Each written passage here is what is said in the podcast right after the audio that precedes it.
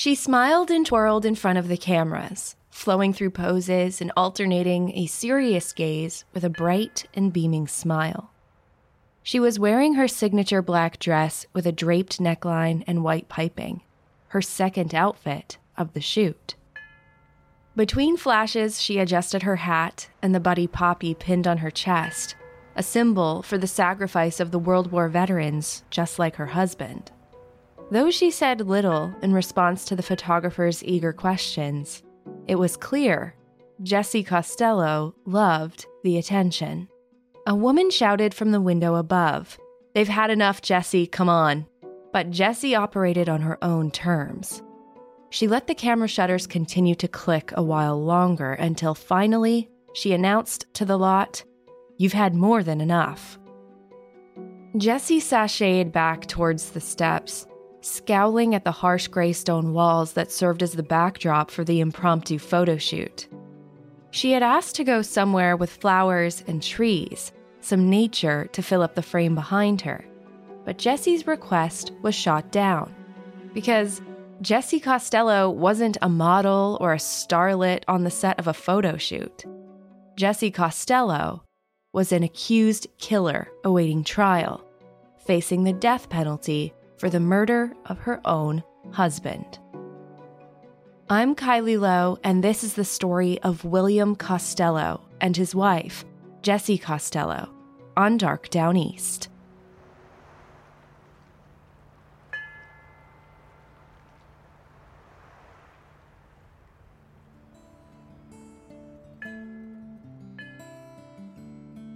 Jessie Fife was born in Yonkers, New York in 1902 and moved to Peabody, Massachusetts with her family when she was a little girl. She was a rebellious and strong willed child and teenager and didn't care much for school or authority. Her father, Andrew Fife, was known to be a strict disciplinarian, and though her older brother and mother cowered to his household rule, Jessie challenged him without fear. Though school didn't seem to be her forte, Jessie was a hard worker in other respects. A 1937 article in The New Yorker notes that her first job was at a bakery and she liked to, quote, give as good as she got, end quote. Customers at the shop knew Jessie to be a clever girl with a sense of humor. Not much got past Jessie. Jessie moved up the ranks of her career from bakery shopkeeper to a salesgirl at a corset shop, earning more money along the way. She was also an activist and fundraiser for the American Legion, and in 1919, barely a year after World War I, Jessie sold poppies on the street to raise money for the disabled veterans returning from war. That's how she met William J. Costello. When he wasn't praying, William Costello preferred to sit quietly and read with his feet pressed against the warmth of the radiator. He himself was a veteran of World War I, and quiet solace was his wish when he returned. Jessie brought exuberance and energy to his life, a real opposites attract scenario. Jessie and William were married in 1923, and they had four children in rapid succession. William became the fire captain at Peabody Fire Department as Jessie's life, once full of dances and movies and fundraising events, shifted to the life of a stay at home mother.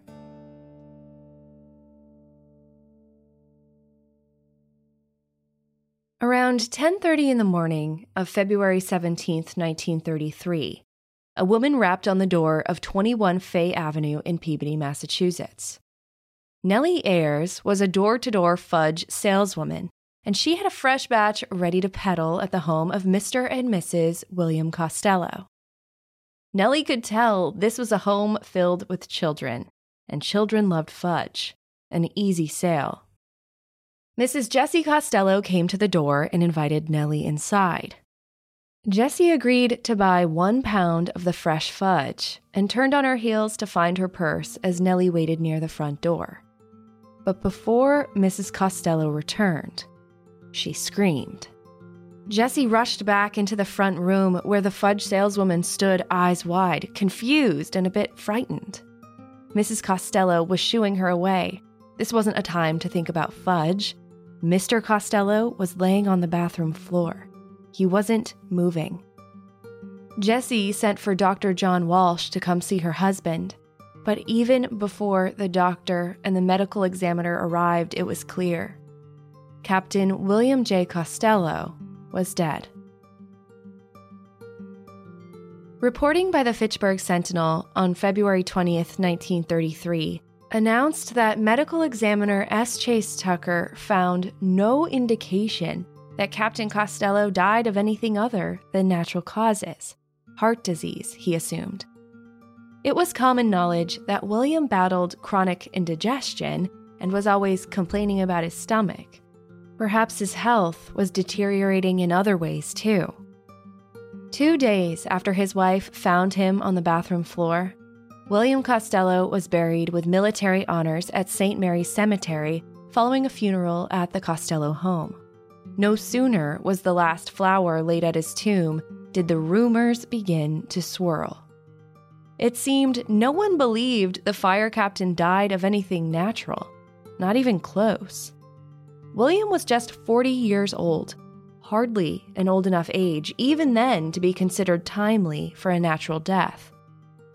The stories about town were enough for the medical examiner to order Captain Costello's body exhumed for further examination.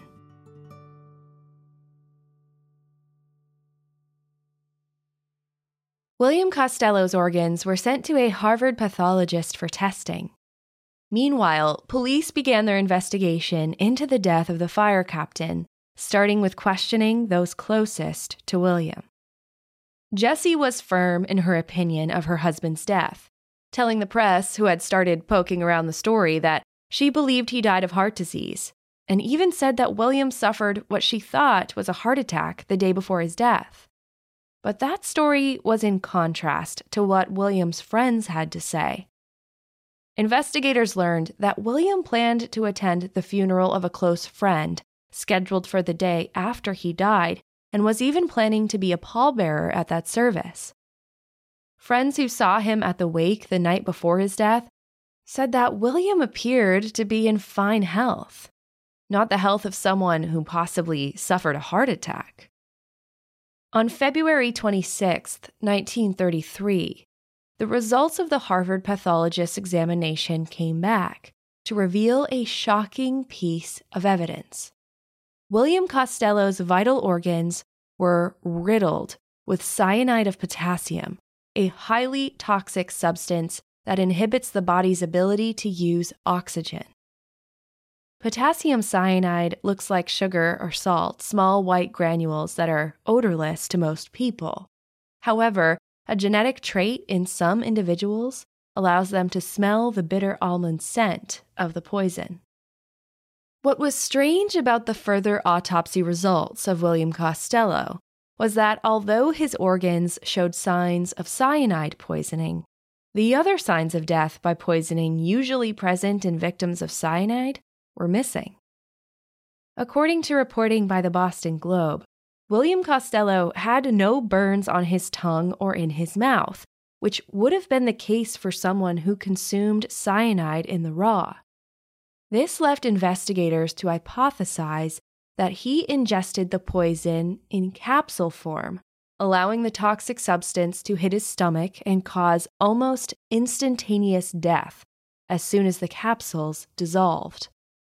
A natural death caused by heart disease was clearly off the table. But the discovery of potassium cyanide poisoning led to three competing theories for the police force investigating William's death. The Boston Globe published all three. Quote, 1. That Captain Costello, determined to take his own life, took the poison in capsule form, either for the purpose of obscuring his suicidal intent or because of fear of having the poison touch his lips. Two, that the poison, if administered by the trickery of an enemy, might have been inserted in a capsule which Captain Costello was induced to take. Or three, that someone might have substituted the cyanide for some medical remedy in capsule form, which the fire captain was accustomed to take for relief of indigestion. End quote. His friends vigorously doubted the theory that Mr. Costello would have taken his own life. He loved his children and was a devoted father and a man of God. Though he was emotionally impacted by the death of his friend and had attended that friend's wake the night before he died, staying up until 2 a.m. chatting with friends after the service, no one remembered William to be in a concerning state of mental health. The other two theories pointed to homicide, intentional poisoning with encapsulated cyanide. So, who among the captain's close circle had access to the chemical substance? Well, Mrs. Jessie Costello certainly did. She told the police herself. They first asked Jessie if she had any poison in the home, but she said she didn't. Police then produced a receipt for her purchase of cyanide of potassium at Curtis Drugstore in Peabody Square, the exact night before her husband died of a fatal dosage. Mrs. Costello shrugged it off. She didn't regard it as poison. She told them, quote, I had it for cleaning purposes, end quote. Cyanide potassium, when mixed with another chemical, forms a paste for cleaning and she had used it to scrub the surfaces of a copper boiler in their home. Suspicious of that claim, state detectives tested the copper boiler in question. The Boston Globe reported that it did, in fact, have traces of the toxic substance still on it. Once firm in her view that her husband died of heart disease and other health ailments, Jessie Costello's opinion changed with the new information. Either William chose to end his own life, she thought, or he ingested the substance accidentally. It just didn't make sense to investigators. Without a single outward sign of cyanide poisoning, no burns or marks on the mouth and lips, it would have been impossible for the powder to be mixed into coffee or water and ingested without leaving a trace. If consumed in capsule form, Investigators believed it would have taken advanced medical knowledge to know exactly how to carry out the fatal plan. Handling of poison in that way was evidence of a skilled and educated hand. State detectives did not feel that Captain Costello possessed this advanced knowledge despite his first aid training for the fire department. But Jessie, on the other hand, showed a more advanced understanding of the substances under questioning. She gave her statement once and then was questioned a second time, remaining solid in her story about the poison, its purpose, and the opinion that it was either intentional death by suicide or a fatal accident that claimed the life of her husband. Suspicion was building, but evidence in support of a homicide classification was circumstantial at best. If someone killed Captain William Costello with a fatal dose of cyanide, who and why? As detectives prepared to question Mrs. Jessie Costello for a third time, she crumbled under the intense pressure.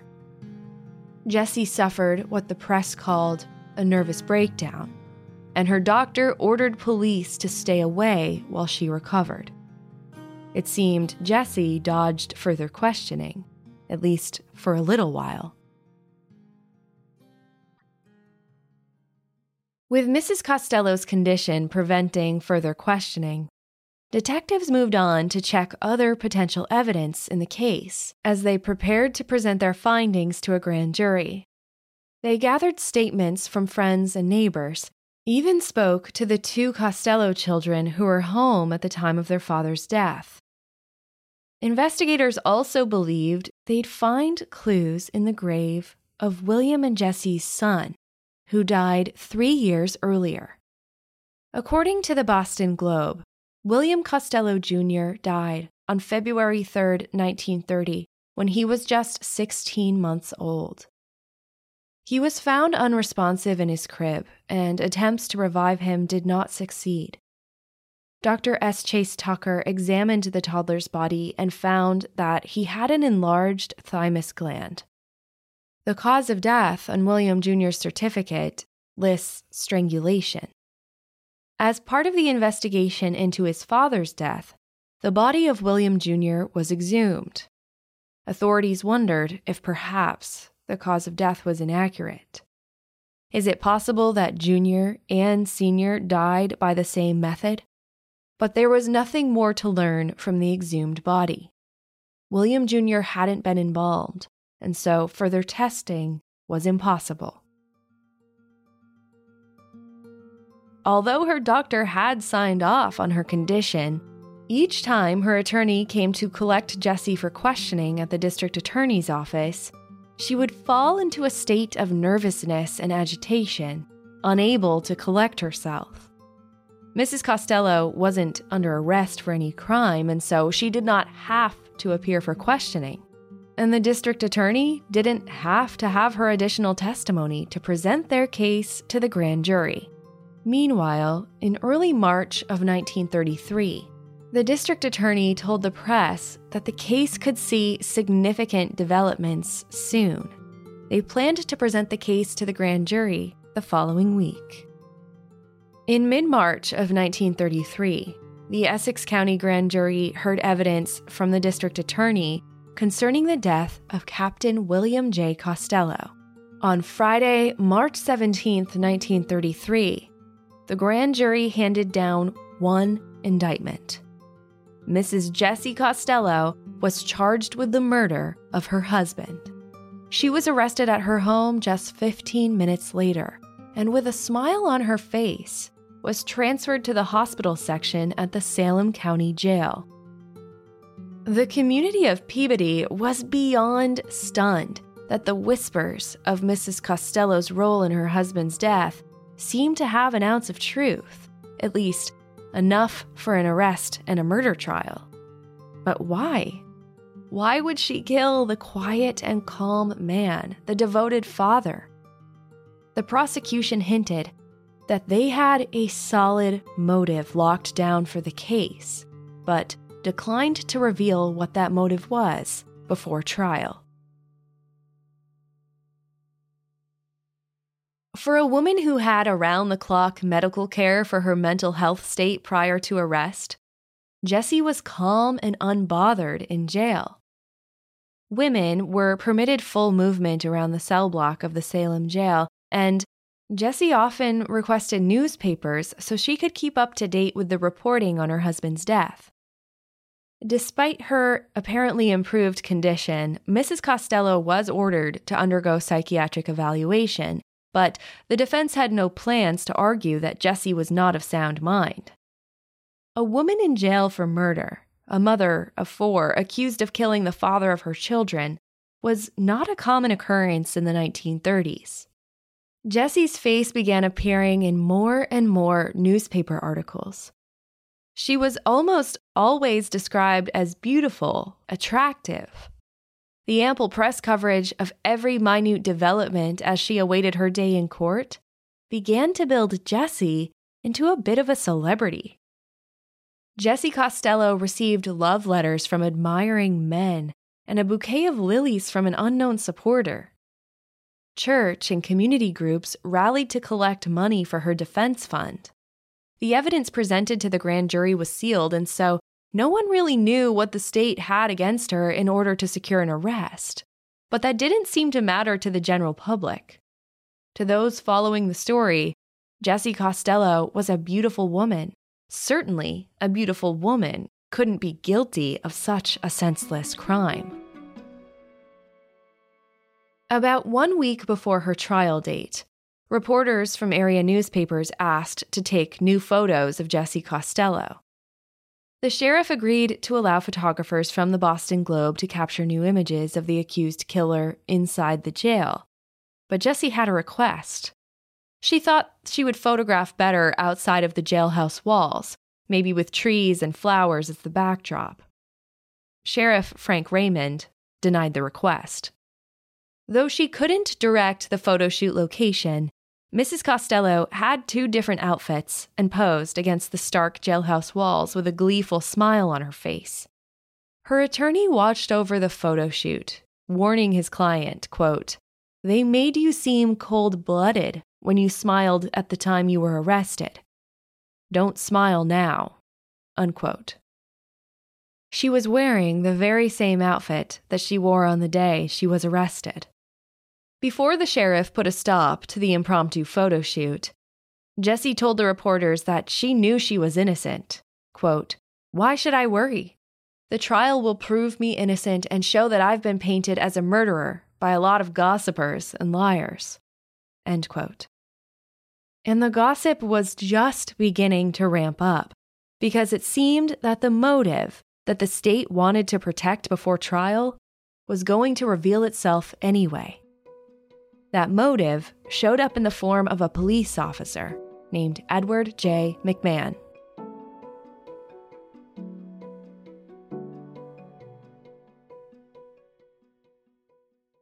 A tissue of lies. That's what Jessie Costello had to say about the statement made to police by one of their own, Officer Edward J. McMahon. McMahon wove a tale of an illicit affair and meetings with Mrs. Costello while her husband was on duty at the firehouse. His story was salacious. Edward spoke of Jessie Costello's wishes to run away with him. She asked him to leave his wife and children behind so they could start a new life together outside of Peabody.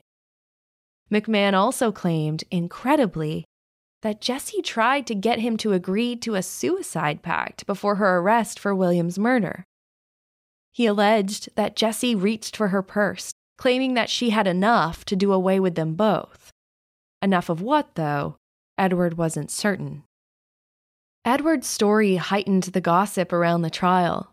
He was expected to testify for the prosecution, setting up the lurid affair as enough motive for Jessie to poison and kill her own husband. After several delays, the murder trial of Mrs. Jessie Costello finally opened on Monday, June 26, 1933. The story had served as one of the biggest headlines in the New England area for months, and people wanted a piece of the action in court.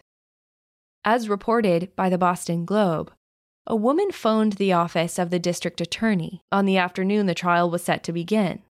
The caller hoped to reserve two seats in the courtroom. The DA told his clerk to inform the woman on the phone, quote, "This is not a box office, and that the trial of Mrs. Costello will in no sense be a theatrical production." End quote. Unfortunately for the court, and for the justice Captain William Costello deserved. That's exactly what it turned out to be.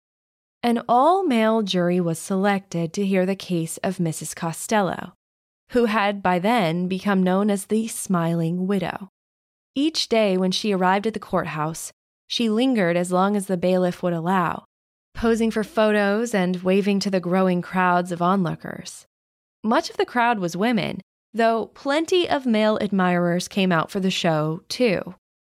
But the admiration didn't stop with the men and women outside of the courtroom. As the trial began and continued for nearly five weeks, the male jurors seemed to develop a sort of crush on the defendant. Four of the jurors formed a quartet and crooned, Let me call you sweetheart and sweet Adeline during the court's recess. The bailiff was rumored to have given Mrs. Costello roses on more than one occasion, and another juror asked if he could send Jessie a box of chocolates. Why these men weren't dismissed from their duties for their clearly inappropriate attention towards a woman on trial for murder? That's beyond me. Jessie Costello was on trial for murder.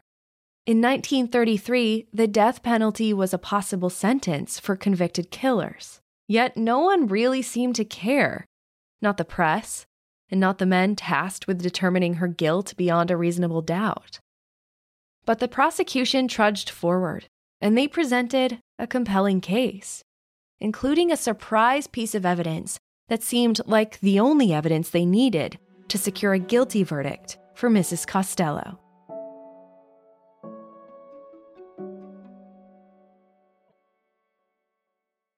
gelatin capsules. A clerk at a drugstore testified that he sold Mrs. Costello a dozen gelatin capsules about six months before William Costello died. The capsules would have been large enough to hold a fatal dose of potassium cyanide. What's more, capsules of the same type were found in William Costello's stomach.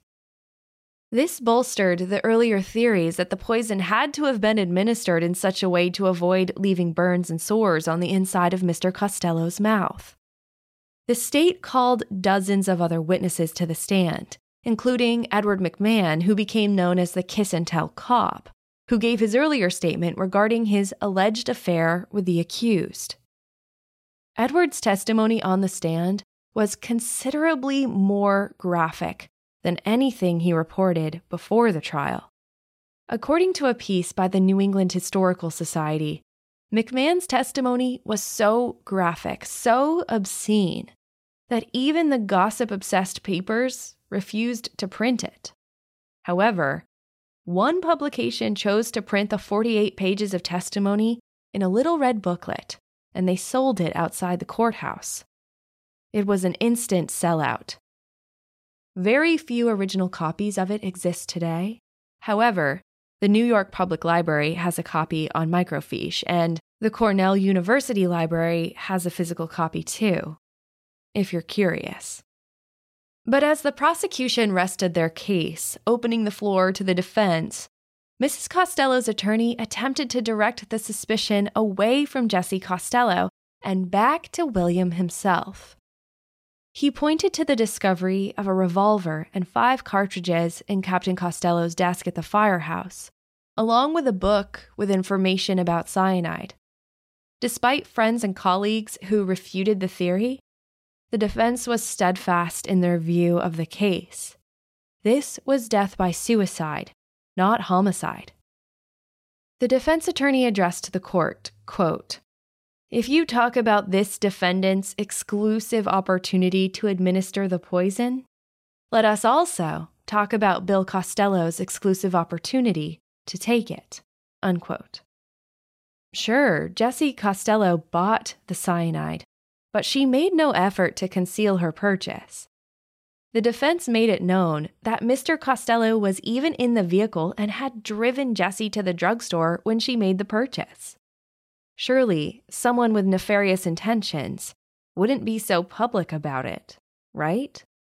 The defense called out the testimony of Edward McMahon, too. Quote, Although McMahon went far to place the scarlet letter on Jessie Costello's brow, there has been nothing said throughout all of his testimony or any of the other testimony in this case to indicate murder. And that, Your Honor, is what she is being tried for. End quote.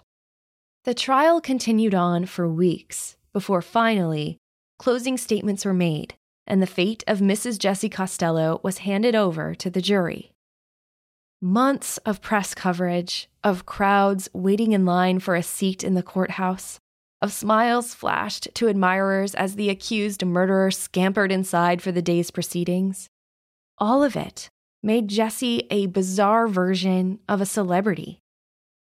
Before the verdict was even read, she received offers for theater contracts and requests to perform in burlesque shows for generous pay. The jury of 12 men deliberated only 90 minutes before returning to read their verdict. Jessie Costello stood to address the jury before their decision was announced. She told them, quote, Gentlemen, send me back to my children. End quote. And they did. Jessie Costello, not guilty. The crowd erupted into cheers. Jessie, typically composed and stoic at the defendant's table, danced with glee at the news. She wasted no time leaving the courthouse and returning to her cottage to see her children. As she escaped the boisterous crowd, she swatted away cameras and requests for autographs because Jessie Costello wasn't doing anything for free anymore. Jessie rode the fame train following her acquittal, accepting a lucrative appearance contract for a theater in New York City She sold the rights to her life story for $2,400. And when the burlesque troupes came knocking again with a $20,000 contract to perform in their show, she scoffed at the offer. Burlesque was beneath her. She had her eye on the big screen.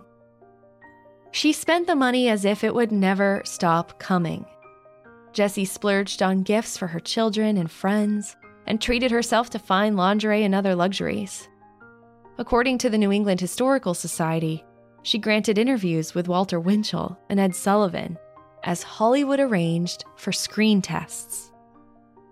But Jessie's fame would be a flash in the pan as the New England public snapped out of the inexplicable hold the smiling widow seemed to have on them. As quickly as they popped up, the paid appearance offers fizzled out. Jessie went crawling back to the burlesque houses, only to find that their offers were rescinded. She was scheduled to meet and greet a crowd in Salisbury, Massachusetts, but when the local government caught wind of the event, it was swiftly canceled. Salisbury selectman George R. French said, quote, Public decency and public morals forbid commercializing such a tragic event. End quote. Finally, someone said it.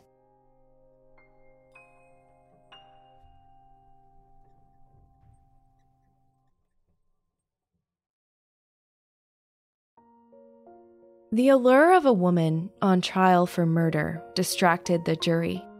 The press couldn't resist publishing her photo, with titles like Buxom Prima Donna and Glamorous Siren. Crime historian Edmund Pearson theorized that the jury was swayed by the ancient belief that a woman couldn't do such a thing. I haven't encountered another case quite like this in all my research of New England crimes. Most often, and most terribly, the appearance of a defendant impacts their case negatively. Unconscious and conscious bias of jurors impacts their assessment of the accused. Impartiality isn't always a reality. Race, size, clothing, tattoos, and other physical traits can impact the individual's task with considering evidence presented at trial. For Jessie, being a beautiful white woman was a card she knew how to play. Whether you agree with the verdict or not, it's plain to see how her appearance impacted the outcome of her trial. A juror sending a box of chocolates to the accused is all the proof I need. Jessie Costello may have been acquitted and found not guilty in the eyes of the law, but let's not forget that the life of a man, a father, a veteran was cut short. Children lost their dad. As far as I can tell, no other suspects were investigated in William Costello's murder. Very little information exists about the man William Costello was, beyond the love he had for his children, his service to our country, and his appreciation for the quiet solitude of a book and a warm radiator under his feet.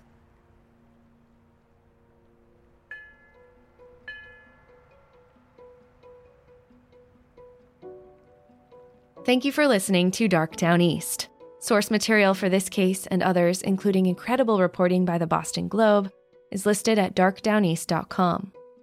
Now, through the end of 2021, I'll be sharing information about missing and unidentified persons in New England. It is my goal to bring attention to these cases in hopes of bringing these humans home to the people who love and miss them. Mitchell Ivakel was last seen on March 2020 with a man and his younger daughter, believed to be six to eight years old. The father and daughter communicated using sign language. Mitchell was believed to be experiencing homelessness at the time of her disappearance, and her family reported her missing in March of 2021 when they hadn't heard from her for over 12 months. She is 43 years old, a black woman, about 5 feet 3 inches tall, and 135 pounds. She was known to spend time in Central Square before she went missing. Anyone with information should contact the Cambridge Police Department at 617 349 3300. Go to darkdowneast.com slash missing for more information and photos. Thank you for supporting this show and allowing me to do what I do. I'm honored to use this platform for the families and friends who have lost their loved ones, and for those who are still searching for answers in cold missing persons and murder cases. I'm not about to let those names or their stories get lost with time. I'm Kylie Low, and this is Dark Downeast.